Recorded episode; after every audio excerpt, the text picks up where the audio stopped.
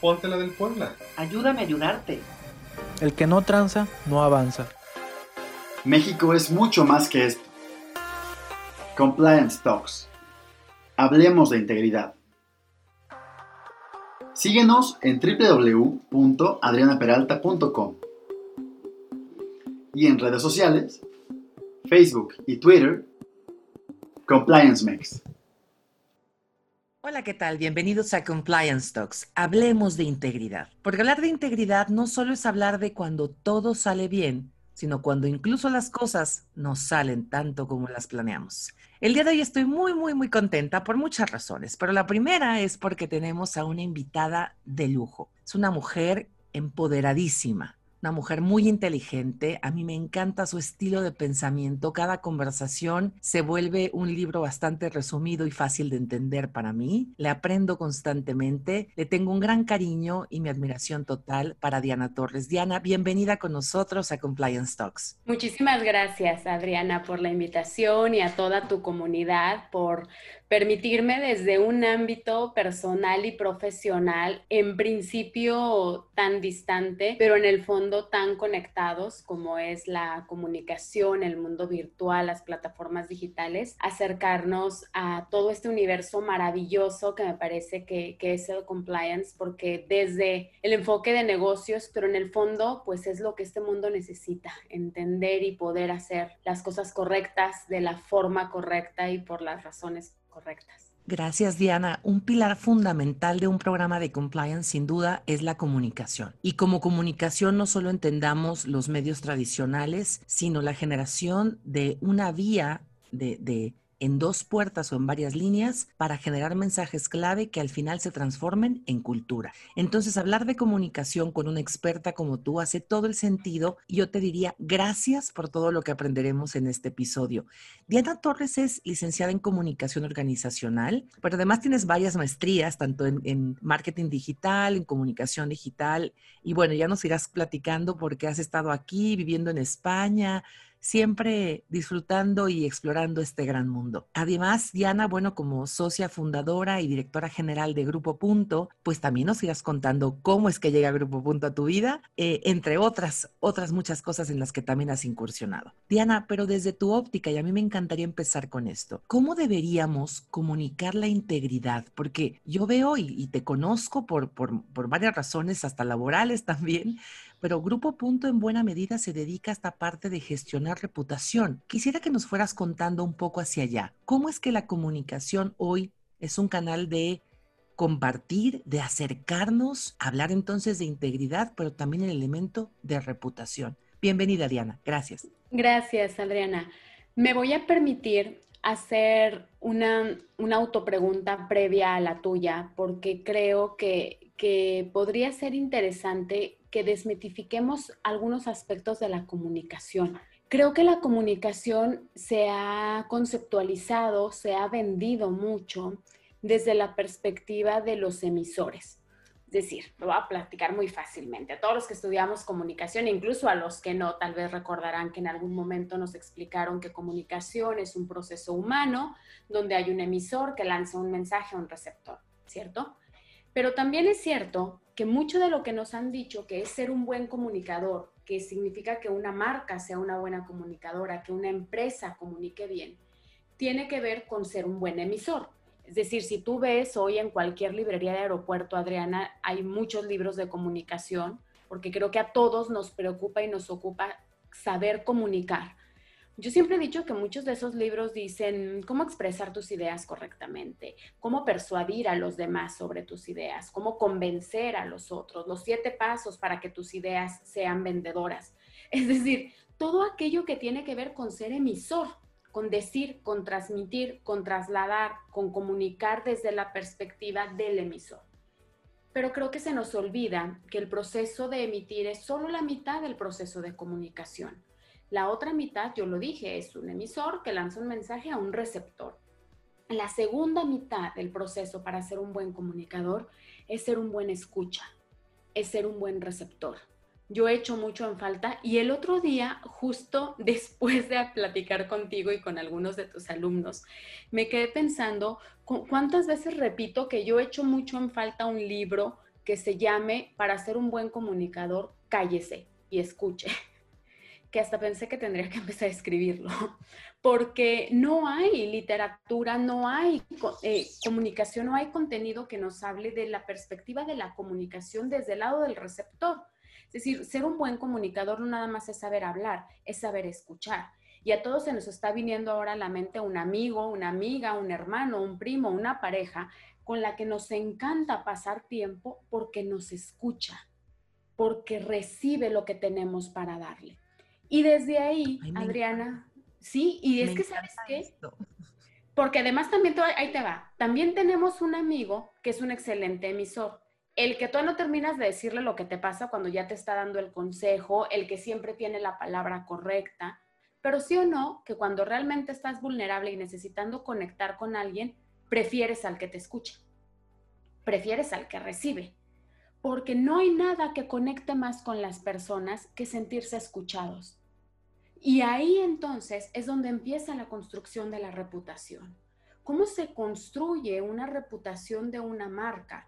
Yo te diría con dos cosas. Uno, teniendo claro qué es lo que tú quieres generar en las percepciones de los de enfrente siendo consistente en los mensajes que transmites para que realmente esos mensajes a lo largo de la repetición se conviertan en eso, en tu reputación, pero también sabiendo escuchar, Adriana. No hay forma de establecer un puente y una comunicación si no es en dos vías, si lo único que nos preocupa es qué van a pensar los demás de mí, por lo tanto, qué voy a estar diciendo, qué voy a estar transmitiendo, qué voy a estar hablando, qué voy a estar comunicando desde el desde el eje de mí mismo, o sea, desde lo que es importante para mí.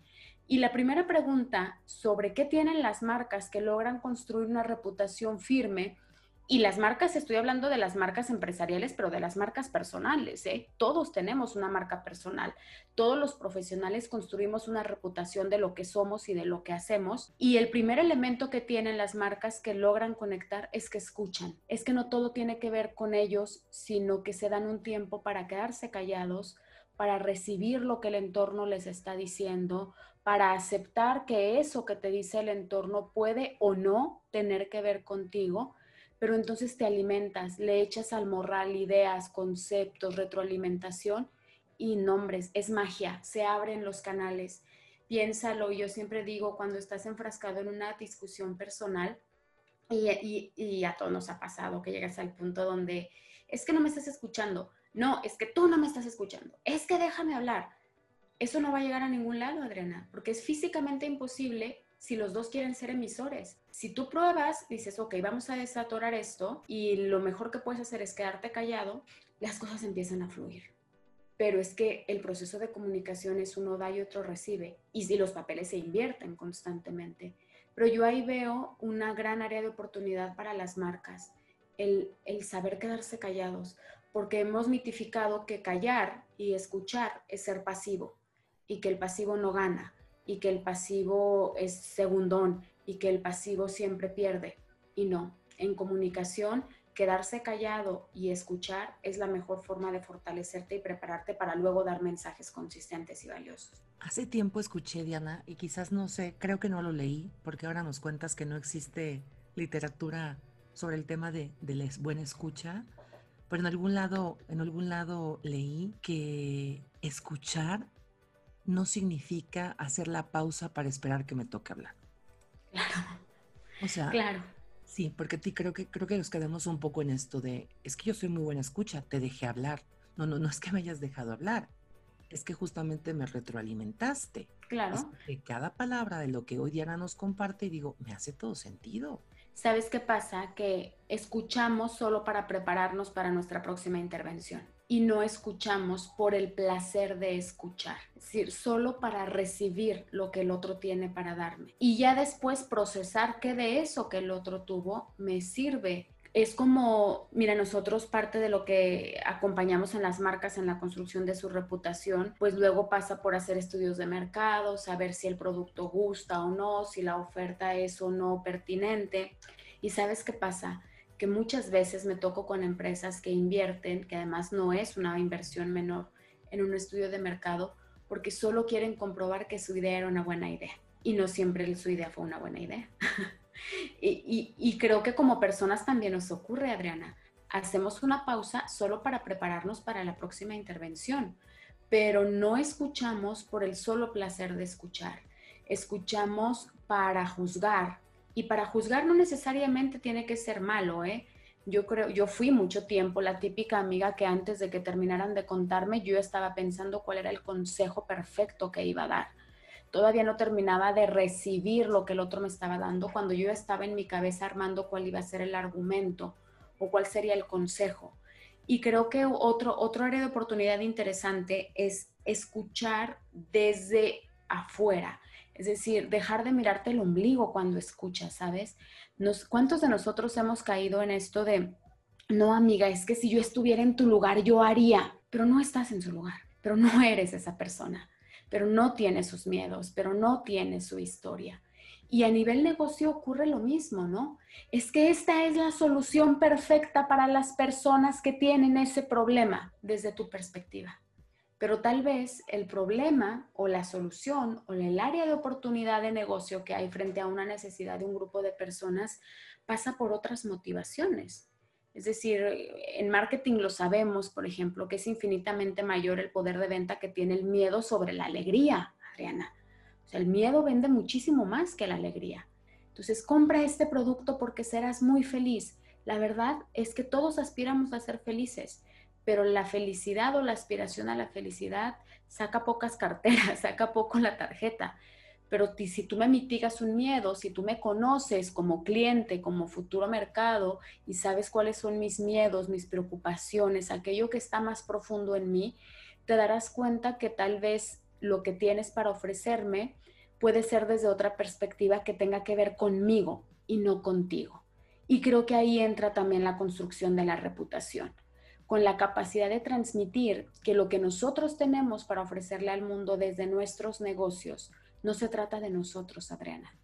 Se trata del de enfrente. Se trata de sus problemas, de sus miedos, de sus necesidades, de sus deseos profundos, ¿no?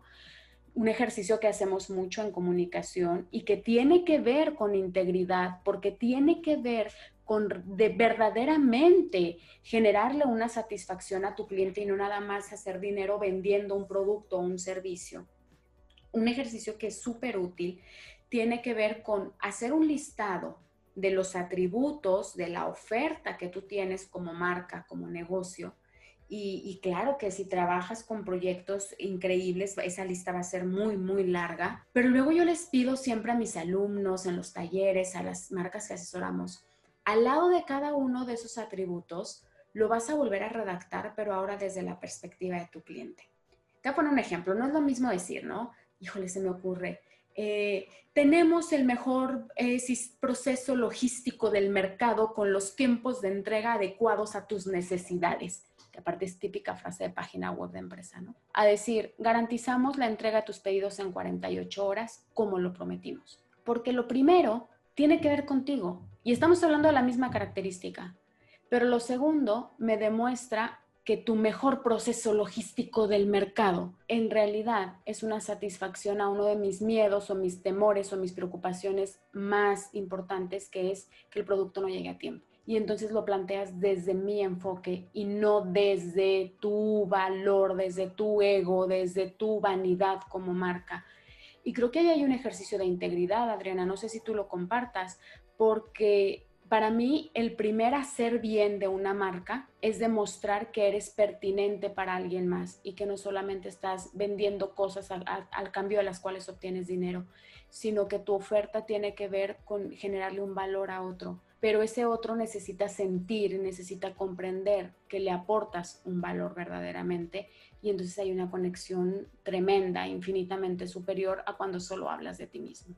Y me dejas pensando con, con muchas cosas, Diana. De hecho, estaba aquí tomando nota. Te digo que para mí es como una clase esta y yo deseo que para todos los que nos están escuchando también lo parezca porque, Diana, nos estás dejando con la boca abierta.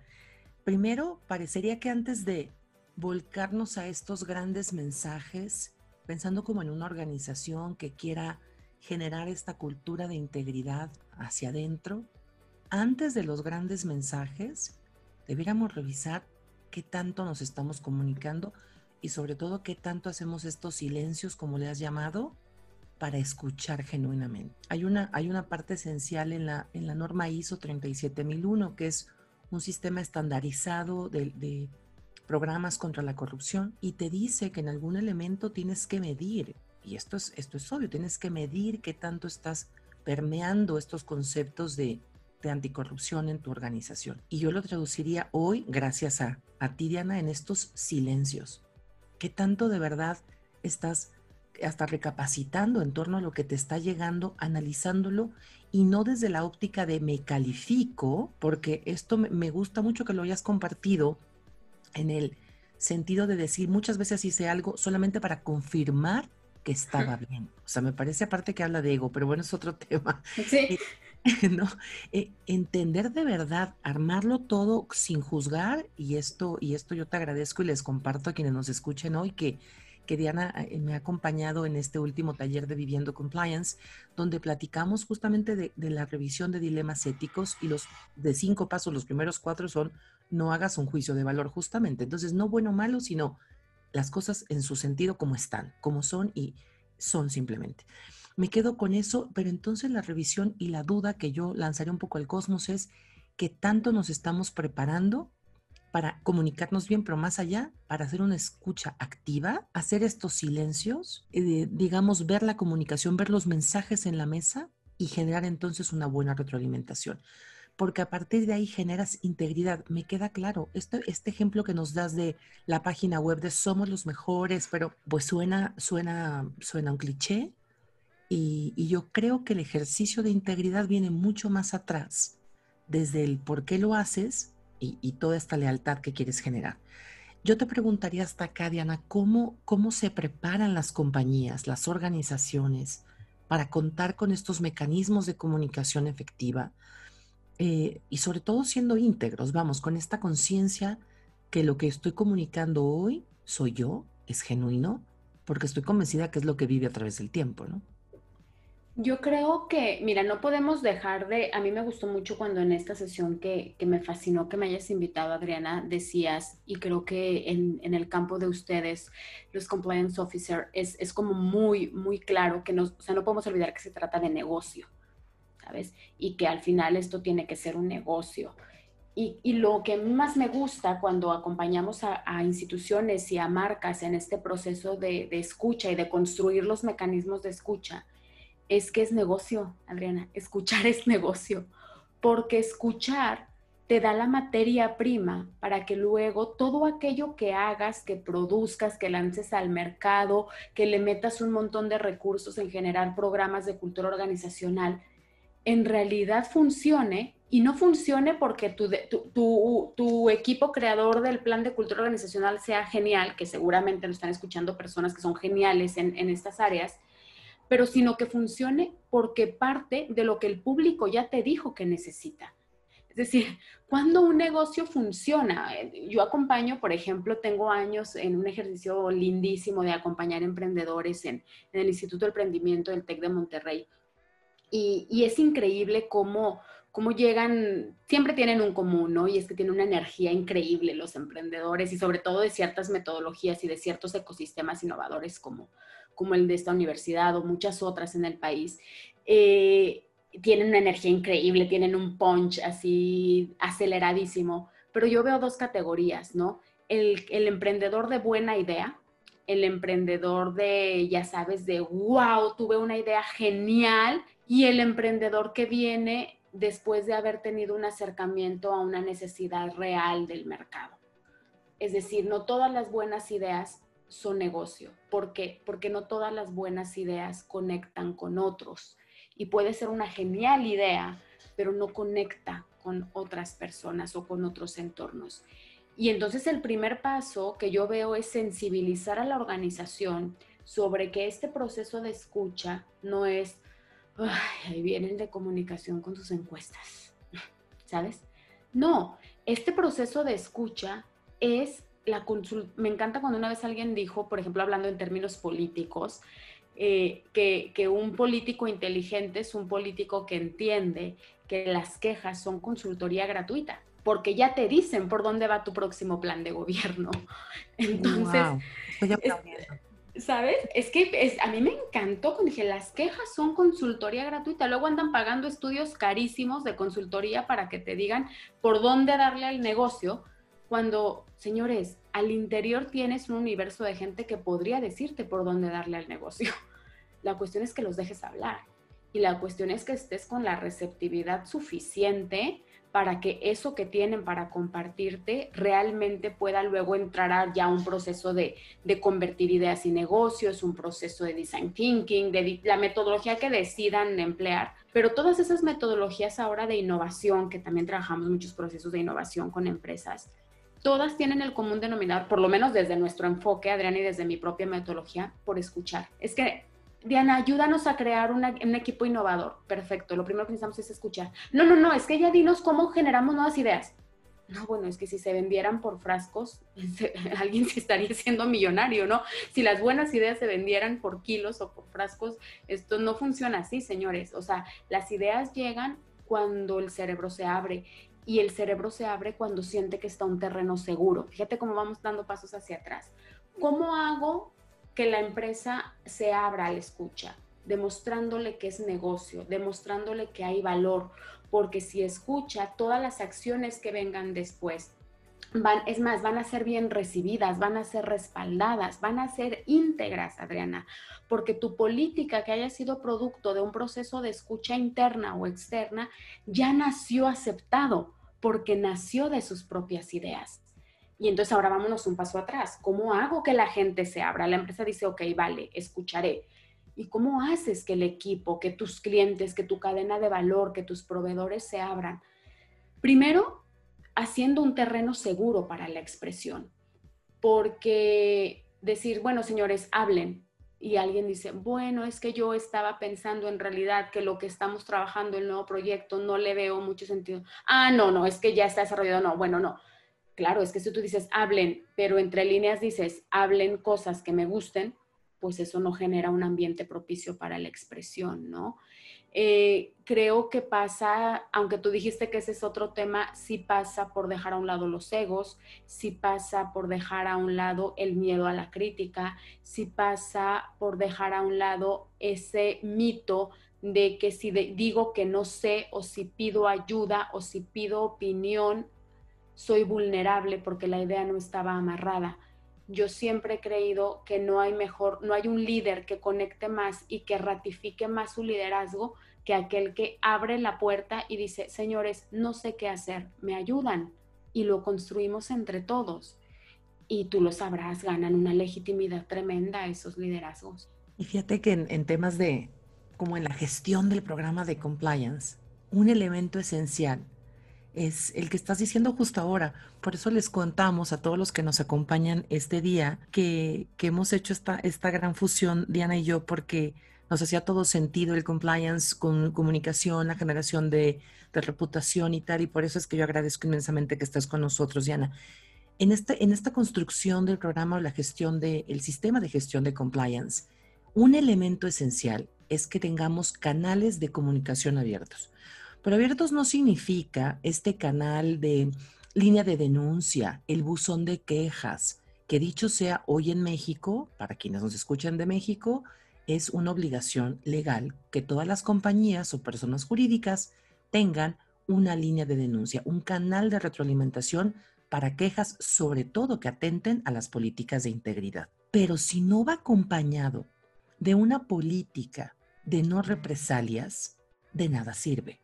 Y es un poco lo que nos estás contando, Diana. O sea, sí, yo soy muy abierto, me encanta la retroalimentación, pero dime lo que yo quiero que me digas, o sea, lo que a mí me gusta y me hace sentir cómodo o cómoda. No, también políticas de, de no represalias y cómo escuchas activamente dar resultado y no sentencias o castigas, ¿no? Entonces, hasta donde vamos ahora, Diana, creo que yo te quiero contar algo, yo te quiero comprometer para, para otro episodio porque esto, esto da para mucho más. Esto no nada más es el tema de comunicación per se, creo que es un tema de verdad de generación de cultura. Hacia, hacia mi, siguiente, mi siguiente comentario y pregunta entonces sería, desde el, aparte del emprendimiento, ¿cuáles deberían ser las bases, digamos, primarias para poder echar un negocio desde la óptica de, de comunicación, de marketing, y, sobre todo qué esperan hoy los clientes de estos próximos productos. No son los mismos. Estoy convencida que se ha ido modificando. ¿Qué has observado tú, Diana? Eh, una exigencia prácticamente dada por sentada, Adriana, hoy del, mercado, del, del, mercado de consumo digital, sobre todo. Ojo, y voy a hacer un paréntesis. Mercado de consumo digital no tiene nada más que ver con la compra en línea o con los clientes de comercio electrónico. Yo creo que hoy la frutería de la esquina de mi casa, le guste o no, eh, me vende a mí bajo parámetros de consumo digital porque justo, no sé, voy a contar un ejemplo muy, muy simple, pero antes de, de entrar contigo, mientras me preparaba, estaba escuchando un podcast de temas de, de alimentación y bueno, salí fascinada del tema del agua de pepino, ¿no? y, claro, yo pensaba, hoy pues, que de la próxima vez que vaya a la frutería de, de, la esquina de mi casa a comprar cosas que antes no compraba, como van a ser kilos y kilos de pepino, porque me quedé fascinada con, con lo que escuché sobre cómo alimenta el cerebro. Eso es cuando un pequeño negocio se ve impactado por nuevos mercados de consumo digital. Y obviamente no tiene una página web y no tiene redes sociales y no tiene un sistema de CRM ni de comercio electrónico, pero le vende a personas que hoy están inmersas ante un universo de información y que hoy tomamos nuestras decisiones basados en una infinita cantidad de insights, de inspiraciones, de datos, de reviews, de quejas, de recomendaciones que vemos en la red.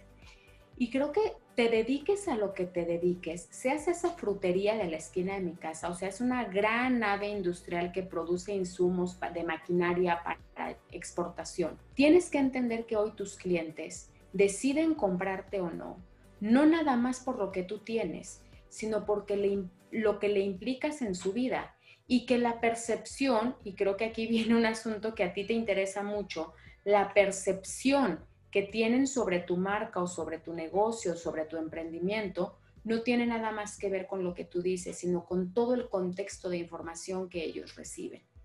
Y ahí es donde me parece que hoy los emprendedores que están teniendo éxito son aquellos que yo veo dos grandes características, Adriana. Una es la capacidad de entenderse como parte de un estilo de vida. Es decir, yo, no sé, veo aquí junto a mí mientras platicamos un vaso de vidrio y, sé y pienso, estoy intentando recordar cuando compré esos vasos, no lo recuerdo, pero lo veo y me gusta mucho mi vaso de vidrio. Y me queda claro que hoy quien hace vasos de vidrio no nada más hace contenedores para líquidos con un cierto número de gramos de, de, de vidrio, hace elementos que constituyen un estilo de vida. Y así vendas vasos, vendas sábanas, vendas cojines o vendas maquinaria industrial, lo que tú haces tiene que ver con el estilo de vida y negocio. Y me parece que si no lo ven, Adriana, los emprendimientos tienen poco futuro, pero si no lo ven incluso las empresas que hoy están sólidas y fuertes, que no nada más venden un tornillo, venden un tornillo que es parte de una máquina, que es parte de un estilo de vida. ¿Cuál? El que tenga el tipo de público al que tú le hables. Más íntegro, por ejemplo, hoy tú lo debes saber Hoy el tema de integridad es un gran recurso reputacional para muchas marcas. Hoy estamos ante una etapa donde hay gente que decide comprar este vaso y no otro, no por el tamaño, no por el precio, no por otra cosa, sino porque uno está hecho por manos mexicanas respetando el comercio justo y los empleos con salario justo y otro no.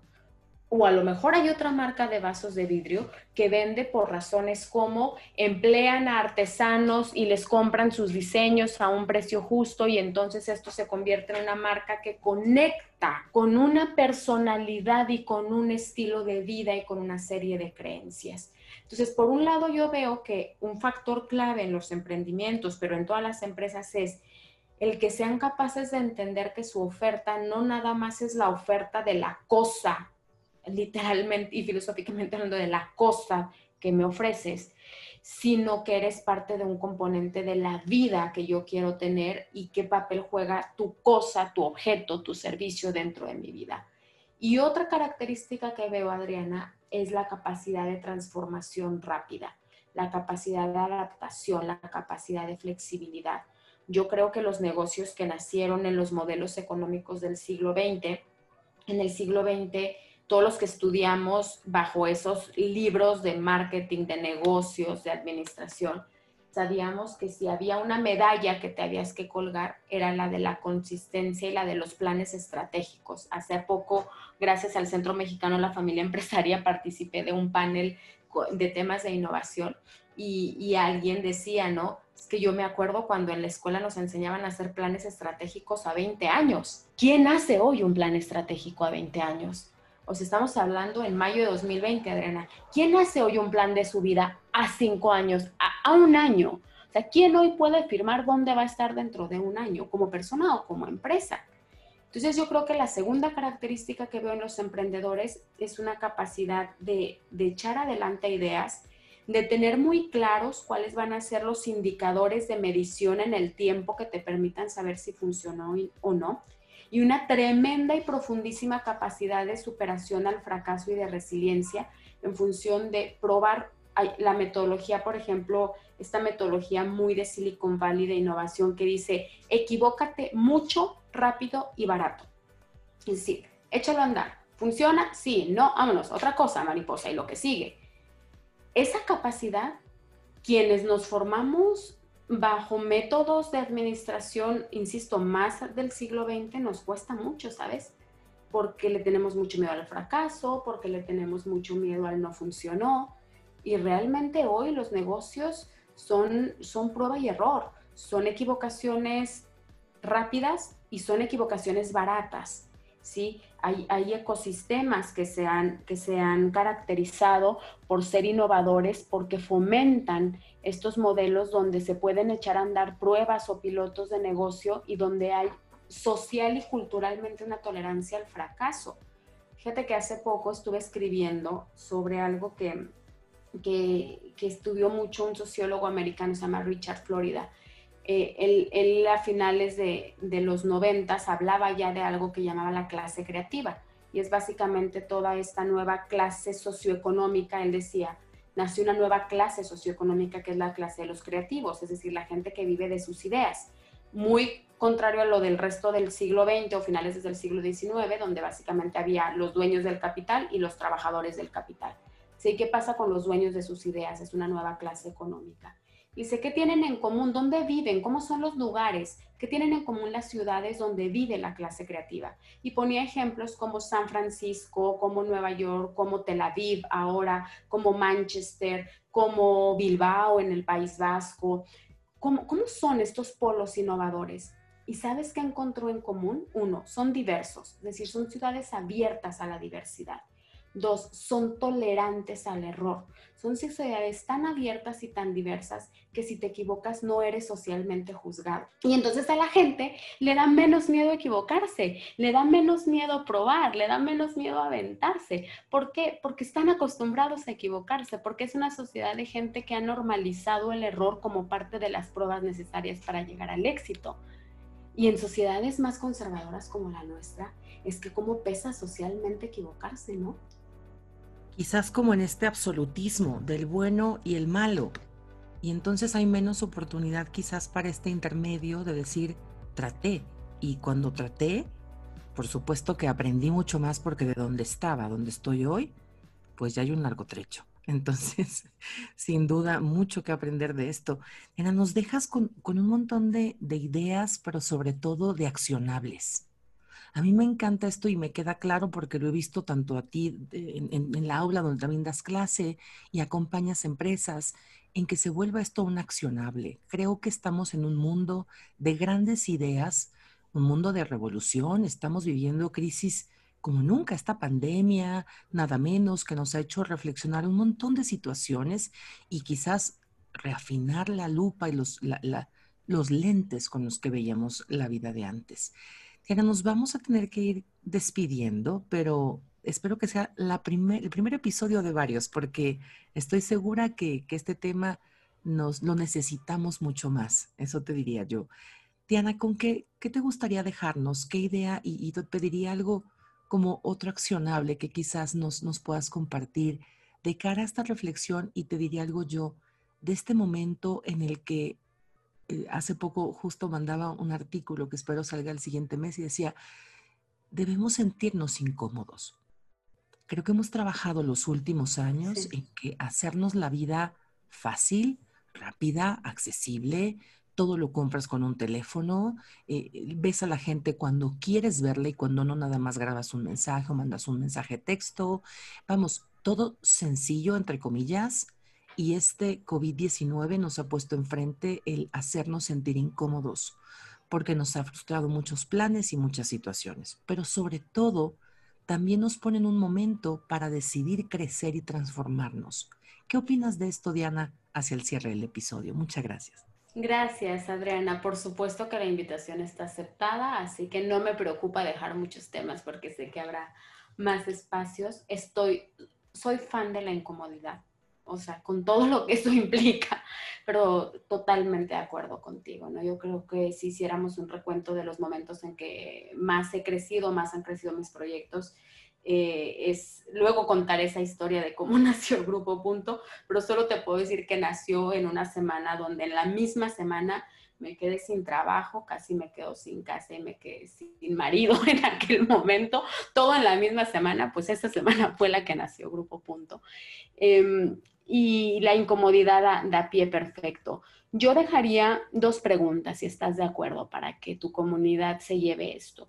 Uno es, ¿qué percepciones quiero que la gente tenga de mí, de mi marca, de mi proyecto, de mi negocio o de mi persona, para lo que cada uno lo quiera aplicar, ¿no? Es decir, ¿qué me encantaría que la gente creyera de mí?